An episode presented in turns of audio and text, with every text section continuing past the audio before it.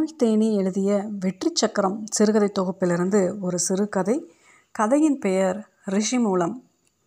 டேய் ரிஷி, எந்திரிடா, மணியாச்சு, இன்றைக்கி தீபாவளி, எந்திரிச்சு சீக்கிரம் குளிச்சுட்டு புது துணியெல்லாம் போட்டுக்கணும், பூஜை பண்ணணும், பட்டாசெல்லாம் வெடிக்கணும், ஸ்வீட் சாப்பிடணும். இப்படி தூங்கினா என்ன செய்கிறது? இதுக்கு தான் நேற்றுக்கு சீக்கிரமாக படுத்துக்கோடா, அப்போ தான் காத்தால் சீக்கிரமாக எந்திரிக்க முடியும்னு சொன்னேன். கேட்டா தானே என்றாள் மங்களம். கண் விழித்து பார்த்தான் ரிஷி. எல்லாம் மங்களாக தெரிகிறது, இன்னும் பொழுது விடியலை போல இருக்குது என்று அப்படியே கவிழ்ந்து படுத்துக்கொண்டு ரிஷி தூங்க ஆரம்பித்தான். யாரோ உழுப்பி எழுப்பினார். அட என்னம்மா இது, தூங்க விடாமல் தொந்தரவு பண்ணுறியே என்று சலிப்புடன் எழுந்து உட்கார்ந்தான் ரிஷி. சரி போய் சீக்கிரமாக பழு தேய்ச்சிட்டு வா என்றாள் மகளம்.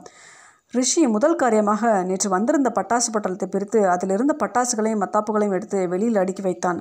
அங்கே வந்த மங்களம், என்னடா இது, அப்புறமா பட்டாசெல்லாம் எடுத்துக்கலாம், இப்போ வாடா, நலுங்கு இடணும் என்றாள். இருமா, இதே ஒரு பட்டாசு வெடிச்சிட்டு வரேன் என்றபடி ரிஷி ஓடினான். மனையில் கோலம் போட்டு வரிசையாக எல்லோரையும் உட்கார வைத்து எதிரே தட்டில் இருந்த நலுங்கு சாந்தை எடுத்து காலை நீட்டுங்கோ என்றபடி மங்களம் எல்லோருக்கும் நலுங்கிட்டாள். மாப்பிள்ளைக்கு நம்ம பொண்ணு காயத்ரியை நலுங்கு வைக்க சொல்லு என்றார் கல்யாணராமன். அதேபோல் மாப்பிள்ளைக்கு காயத்ரி நலுங்கிட்டாள். மாப்பிள்ளை, இப்போ நீங்கள் காயத்ரிக்கு நலுங்கிடுங்கோ என்றான் கல்யாணராமன்.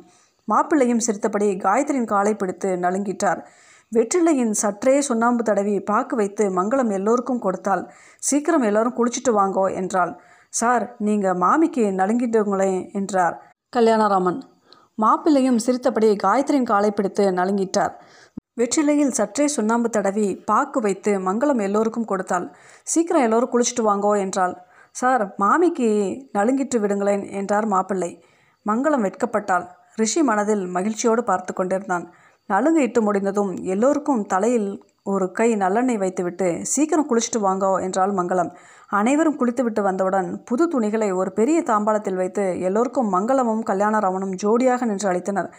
அனைவரும் அவர்களை நமஸ்கரித்து துணிகளை வாங்கி கொண்டு புதிய துணிகளை அணிந்து கொண்டு பட்டாசுகள் வெடிக்க கிளம்பினர். கொஞ்சம் இருங்கோ, சமையல் எடுத்து பூஜை அறையில் அலங்காரம் பண்ணி வச்சிருக்கேன், எல்லோரும் வந்து சேவிங்கோ, பூஜையை முடிச்சுட்டு அப்புறமா பட்டாசு கதையை பாருங்கோ என்றாள். கற்பூர ஆரத்தி எடுத்து முடித்து பூஜை முடிந்தவுடன் எல்லோரும் பட்டாசு வெடிக்க கிளம்பினர்.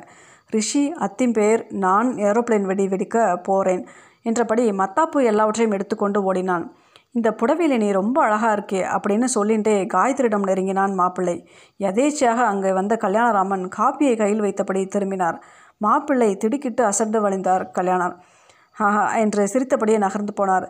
ரிஷி அத்திம்பேர், சீக்கிரம் வாங்கோன்னு கையை பிடித்து கொண்டான். இதோ வருவார், நீ பட்டாசு வெடிச்சுட்டே இரு, இதோ வந்துட்டே இருக்கார் மாப்பிள்ளை என்றார் கல்யாணராமன். டே ரிஷி, இந்தாடா உனக்குன்னு அமெரிக்காவிலேருந்து வாங்கிட்டு வந்தேன், ஸ்பெஷல் சாக்லேட் என்றார் மாப்பிள்ளை. தேங்க்ஸ் சொல்லி அதை வாங்கி கொண்டு ரிஷி ஓடினான். ஏங்க எழுந்து வாங்கோ என்று யாரோ எழுப்பினர். கண் விழித்தார் ரிஷி. எழுந்து மெதுவாக நடந்து வந்து ஈசி சேரில் சாய்ந்து கொண்டு கண்ணாடி எடுத்து மாட்டிக்கொண்டு காதில் காது கேட்கும் கருவியும் மாட்டிக்கொண்டார். தீபாவளி கோலாகலமாக நடந்து கொண்டிருந்தது. அப்போதுதான் அவருக்கு புரிந்தது, அத்தனையும் அவர் மனதுக்குள்ளே அழியாத மரபு வேர்களாய் ஆழமாய் பயந்திருக்கும் இனிய நினைவுகள் என்று. அவருடைய மனைவி சௌந்தரம் எழுந்து, வாங்கோ, அப்படியே லேசாக குளிச்சுட்டு வந்தீங்கன்னா பூஜைக்கு எல்லாம் தயாராக வச்சுருக்கேன், பூஜை பண்ணிவிட்டு சாப்பிடலாம் என்றாள். தலையை ஆட்டினார் ரிஷி.